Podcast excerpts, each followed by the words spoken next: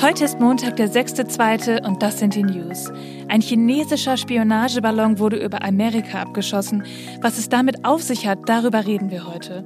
Und können wir das 1,5 Grad Ziel eigentlich noch erreichen? Dazu gibt es Neuigkeiten von einem Forschungsteam in Hamburg. Außerdem schauen wir uns an, ob und wann Ex-Verfassungsschutzpräsident Maaßen endlich aus der CDU geschmissen wird und ob es heute noch okay ist, Fan von Harry Potter zu sein. Bereit? Lasst uns loslegen. Informantin. News erklärt von Sally Lisa Stark. Wochenanfang. Ich hoffe, ihr hattet ein schönes Wochenende. Bei uns war es seit langem endlich mal wieder richtig schön draußen. Die Sonne hat geschienen und da sind wir direkt in unsere Wanderschuhe geschlüpft und losgestiefelt. Da habe ich irgendwie das erste Mal ja in diesem Jahr mal wieder Frühlingsgefühle gehabt. Ähm, es war einfach so schön hell. Ja, aber was die News des Tages angeht, da muss ich euch sagen, da habe ich eher Gänsehaut, denn das fühlt sich an wie ein waschechter Krimi. Am Samstag wurde ein mysteriöser chinesischer Spionageballon vor der Küste des amerikanischen Bundesstaates South Carolina abgeschossen. Äh, Moment mal, ein Spionageballon? Ja, ihr habt richtig gehört. Ich habe bei dem Wort auch erst gedacht, hm, sowas gibt's. Sagen zumindestens die Amerikaner. Ein Ballon, der die Größe dreier Busse hat, so beschrieb es die Tagesschau, flog einige Tage über Alaska, dann Kanada und kam schließlich über dem US-Bundesstaat Idaho an. Am Mittwoch ordnete Biden dann an, dass der Ballon so schnell wie möglich abgeschossen werden sollte. Und das ist dann jetzt auch geschehen. Am Samstagabend also unserer Zeit brachten US-Kampfjets den Ballon vor der Atlantikküste von South Carolina zum Absturz. Die Begründung war, dass der Abschuss des Ballons über dem Meer keinen Schaden anrichten könne und keine Menschen einem Risiko ausgesetzt wären. Ja, China sagt jetzt, es würde sich nicht um einen Ballon handeln, der spioniert, sondern er würde lediglich das Wetter aufzeichnen. Der Ballon flog jedoch sehr nah an einer US-Luftwaffenbasis in Montana vorbei und in dieser Luftwaffenbasis, da findet man Interkontinentalraketen, die mit Atomsprengköpfen bestückt sind. Ja, das ist doch alles irgendwie merkwürdig, oder? Ich muss auch sagen, dass ich von so einer Art Ballon vorher noch gar nicht so viel gehört habe. Und das fühlt sich doch irgendwie eher nach einer Szene aus einem James Bond-Film an, oder? Aber was sagen denn die Fakten zu dem Fall? Uh, Eindeutig hat der Ballon den amerikanischen Luftraum und internationales Recht verletzt, was inakzeptabel ist. Wir haben das an die höchsten Stellen in China weitergeleitet. Ja, das war Pat Ryder, der Sprecher des US-Verteidigungsministeriums. Also, wir wissen, der Ballon kommt aus China. Warum er über Amerika so flüsterleise am Himmel dahingleitete, darüber sind sich beide Seiten uneins.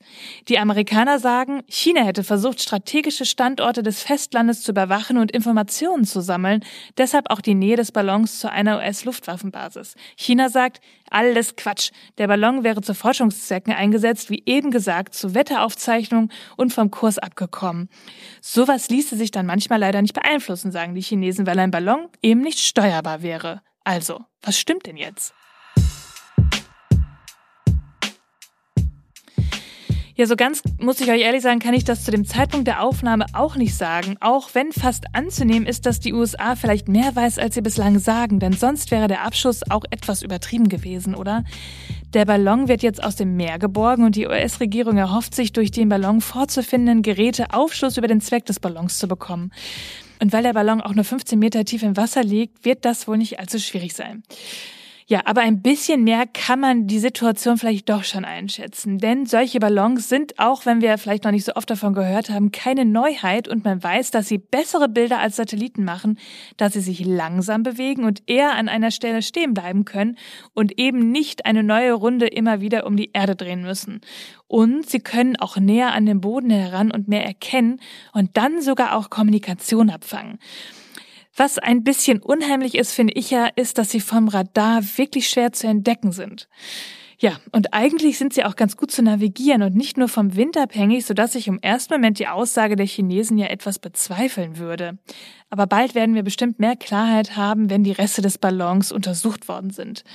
Ja, und wie geht es denn jetzt in der Beziehung zwischen China und den USA weiter? Die ganze Welt erwartet von den USA und China, dass wir unsere Beziehungen verantwortungsvoll pflegen um eine Menge Herausforderungen zu meistern, die uns und auch andere Menschen rund um den Globus betreffen. Man erwartet von uns, dass wir zusammenarbeiten. Die USA werden dieser Verantwortung weiterhin nachkommen und wir erwarten das Gleiche von China. Das war US-Außenminister Anthony Blinken, der sagt, dass die USA und China verantwortungsbewusst in einer Partnerschaft agieren müssen. Und das muss dann wohl auch für diese Situation gelten. Und der US-Verteidigungsminister Austin sagte auch, dass dieser Ballon eine inakzeptable Verletzung der amerikanischen Souveränität wäre, also der Unabhängigkeit der USA. Blinken hatte vorher einen Besuch nach Peking geplant und den hat er jetzt auch abgesagt. Das wäre übrigens der erste Besuch seit 2018 in China gewesen.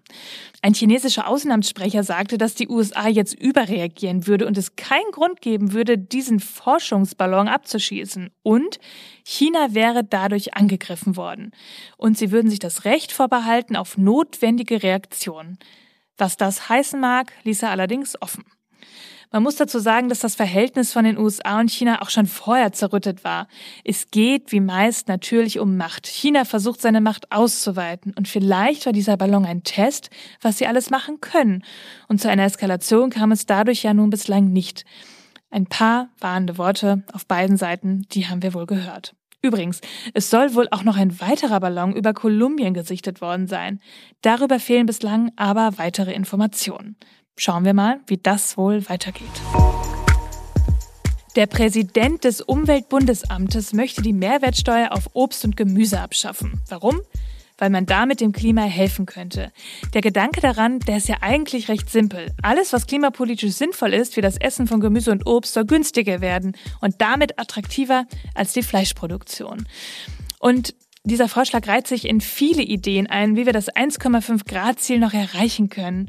Und dabei werden wir ja gerade alle irgendwie so ein bisschen nervöser. Und das liegt auch an einer Meldung, die letzte Woche rauskam. Ein 62-köpfiges Forschungsteam aus Hamburg kam zu dem Ergebnis, dass nur die vereinten Kräfte der menschlichen Gesellschaft die Klimakrise stoppen können. Wow, das bedeutet also, dass Technik und Innovation nicht ausreichen würde, sondern wir auch Taten aus der Gesellschaft brauchen. Es ist also anscheinend wirklich so, dass der bisherige soziale Wandel zurzeit zu langsam wäre, zu wenig Druck erzeugt und auch zu wenig Aufmerksamkeit bekommt. Es sei daher im Augenblick nicht realistisch, dass die Staaten die 1,5 Grad Grenze der Erwärmung nach dem Pariser Abkommen einhalten können. Ja, das bedeutet doch eigentlich für uns, dass wir lauter werden müssen. Wir müssen die Politik mehr antreiben. Nur wir fragen uns alle doch, wie? Wie machen wir das? Was können wir tun? Ja, und dazu habe ich mal Luisa Dellert gefragt, was sie denn darüber denkt. Sie engagiert sich ja viel für Nachhaltigkeit und Klimaschutz und berichtet darüber auch immer wieder auf Instagram. Liebe Sally, liebe Zuhörenden, ich weiß nicht, wie es euch geht, aber ich habe momentan so ein bisschen das Gefühl, dass bei allen Krisen, bei all den großen Herausforderungen, die da jeden Tag auf uns einprasseln, ähm, so ein bisschen suggeriert wird, dass wir im Einzelnen nichts tun können und oft erwähnt wird, was sich ändern muss, aber so ein bisschen die Lösungsansätze und die positiven Beispiele fehlen. Und ich möchte einmal ausdrücklich sagen, dass wir alle, die hier gerade zuhören, den Unterschied machen können. Im Kleinen und im Großen. Und das ist dieses Jahr, glaube ich, ganz, ganz wichtig, dass wir es immer im Hinterkopf haben und uns auch immer noch mal gesagt wird. Und das fängt wirklich im Kleinen an, dass ihr sagt, ey, ganz ehrlich, jeden Donnerstagabend treffe ich mich hier jetzt mit meiner Nachbarschaft und wir machen unseren Kiez sauber. Wir nehmen uns eine Müllzange und wir sammeln Müll. Und wenn andere das sehen, dann werden die mit diesem Thema einfach konfrontiert. Oder wir lassen Müllzangen da und erklären, warum es beschissen ist, Zigaretten einfach auf die Erde zu schnipsen. Oder wir starten eine Initiative, dass die ganzen Lebensmittel, die eigentlich noch essbar sind, nicht mehr in der Supermarkt Mülltonne landen, sondern bei uns hier in der Nachbarschaft aufgeteilt werden. Es gibt die unterschiedlichsten Möglichkeiten und es gibt schon so, so viele Menschen und wir müssen wieder dahin kommen, mehr diese Geschichten zu erzählen und uns selber auch zu erlauben, dieses, diese Glücksmomente und diese Positivität wieder in unser Leben zu lassen. Und dann ist natürlich klar, die Politik muss auch diese positiven Geschichten schreiben, Ideen einbringen, die die Gesellschaft ändern können. Und dabei wäre die Mehrwertsteueridee doch auf jeden Fall schon mal die richtige Richtung. Es kam auch noch eine weitere Klimaneuigkeit rein. Olaf Scholz verspricht den Bau von vier bis fünf neuen Windrädern pro Tag. Die Bundesländer müssen künftig monatlich über die Fortschritte berichten. Und da machen wir jetzt wirklich etwas mehr Druck, denn Windkraft an Land spielt eine Schlüsselrolle bei der Energiewende, dem Ersatz fossiler Energien wie der Kohle durch erneuerbare Energien aus Wind und Sonne. Wir dürfen also nicht locker lassen bei diesem Thema, immer wieder darüber reden, aufmerksam machen und andere dabei mitnehmen. Schickt mir doch gern mal eure positive Geschichte für dieses Jahr. Vielleicht lese ich ja ab und zu auch eine hier im Podcast vor. Hans-Georg Maaßen ist immer noch nicht aus der CDU ausgetreten. Die CDU setzte dem früheren Verfassungspräsidenten eine Frist für den Austritt und die ist gestern Mittag verstrichen. Nun soll wohl ein Parteiausschlussverfahren kommen. Nur warum soll er denn überhaupt gehen? Maaßen verstößt nach Meinung der aktuellen CDU-Führung immer wieder gegen die Werte der Partei. Er gebrauche immer wieder die Sprache aus dem Milieu der Antisemiten und Verschwörungsideologen bis hin zu völkischen Ausdrucksweisen. Ja, so heißt es aus dem Bundesvorstand. Und in einem Tweet hatte Maaßen zum Beispiel mal behauptet, dass die Stoßrichtung der treibenden Kräfte im politisch-medialen Raum ein eliminatorischer Rassismus gegen Weiße sei.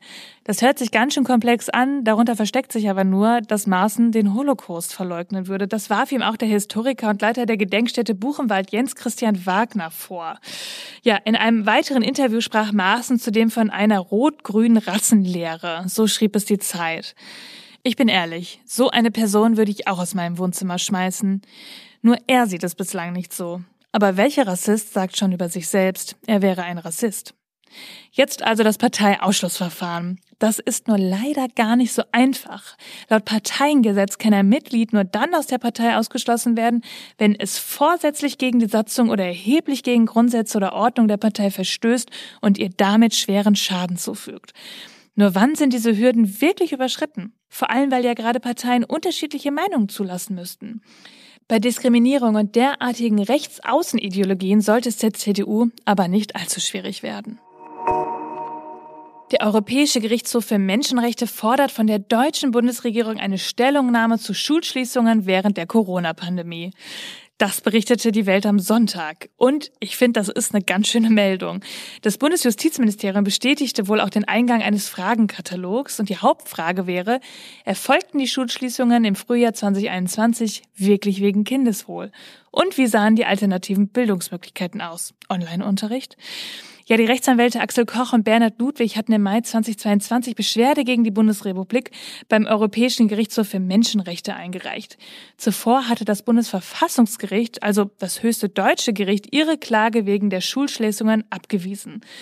Solange sich der Staat auf wissenschaftliche Expertisen stützen kann, die nicht eindeutig widerlegt seien, so hat es der Richter im Urteil damals geschrieben, seien die Schulschließungen zum Schutz der Risikogruppen vertretbar gewesen. Damit waren die Rechtsanwälte anscheinend nicht einverstanden, sodass sie sich jetzt an die nächsthöhere Ebene, an die europäische Ebene wandte. Deutsche Behörden und Gerichte müssen nämlich die Rechtsprechung des Europäischen Gerichtshofs für Menschenrechte umsetzen. Und wenn wir uns das mal anschauen, dass der Gerichtshof einen Fragenkatalog verschickt, das deutet schon darauf hin, dass die Richter den Fall sehr ernst nehmen. Und das schrieb auch die Welt am Sonntag, denn nur rund zwei Prozent der Beschwerden gegen Deutschland, die jährlich beim Europäischen Gerichtshof eingehen, würden der Bundesregierung verbunden mit einer Aufforderung zur Stellungnahme übermittelt. Tja, was das gibt, das werden wir sehen. Und dass nach einer Pandemie geklärt wird, was man hätte besser machen können, zeigt, dass unsere Demokratie funktioniert. Zum Schluss habe ich euch noch eine Meldung mitgebracht, die mich selbst sehr nachdenklich gestimmt hat. Es kommt ein Harry Potter Actionspiel auf den Markt. Hogwarts Legacy. Ja, und Harry Potter hat auch meine Kindheit geprägt, zumindest teilweise. Ich habe in allen Büchern diesen Ersttagsverkaufsstempel ähm, und ich kann auch wirklich vieles auswendig mitsprechen. Nun ist die Autorin und Erfinderin von Harry Potter schon oft transfeindlich in Erscheinung getreten. Das zeigten einige Tweets in letzter Zeit von ihr. Ist es also nun okay, Zaubersprüche zu sprechen, durch die Geheimgänge von Hogwarts zu schleichen und Quidditch zu spielen oder eben nicht? Denn wie kann man eine Autorin noch vom Werk trennen, wenn sie daran mitverdient? Gabriel Knox König vom Bundesverband Trans hält es für schwierig, Werk und Autoren zu trennen. Dies gelte insbesondere für queere Personen. Es sei deshalb nicht überraschend, dass diskriminierte Gruppen das Spiel ablehnen würden. Gabriel Knox sagt, einerseits nutzt J.K. Rowling ihre Bekanntschaft, um gegen die Menschenrechte von Transpersonen vorzugehen. Andererseits spiegeln sich Diskriminierungsverhältnisse in ihren Werken wider. Wie ist es denn bei euch? Werdet ihr euch das Spiel anschauen oder weiter die Bücher lesen? Ich bin super gespannt auf eure Meinung und schreibt sie mir doch gerne auch mal. Ja, das war's schon wieder für heute mit dem News Update. Ich habe euch natürlich wieder alle Artikel und weitere Informationen in den Quellen verlinkt. Informiert euch selbst, sprecht darüber, bildet euch eure eigene Meinung. Schreibt mir, wenn ihr Fragen habt. Ich freue mich wahnsinnig über Sprachnachrichten, damit ich sie hier im Podcast auch einbinden kann. Und dann freue ich mich, wenn wir uns am Mittwoch wieder hören, denn irgendwas passiert ja immer. Bis dann. Die Informantin. News erklärt von Sally Lisa Stark. Eine Produktion von 7 One Audio.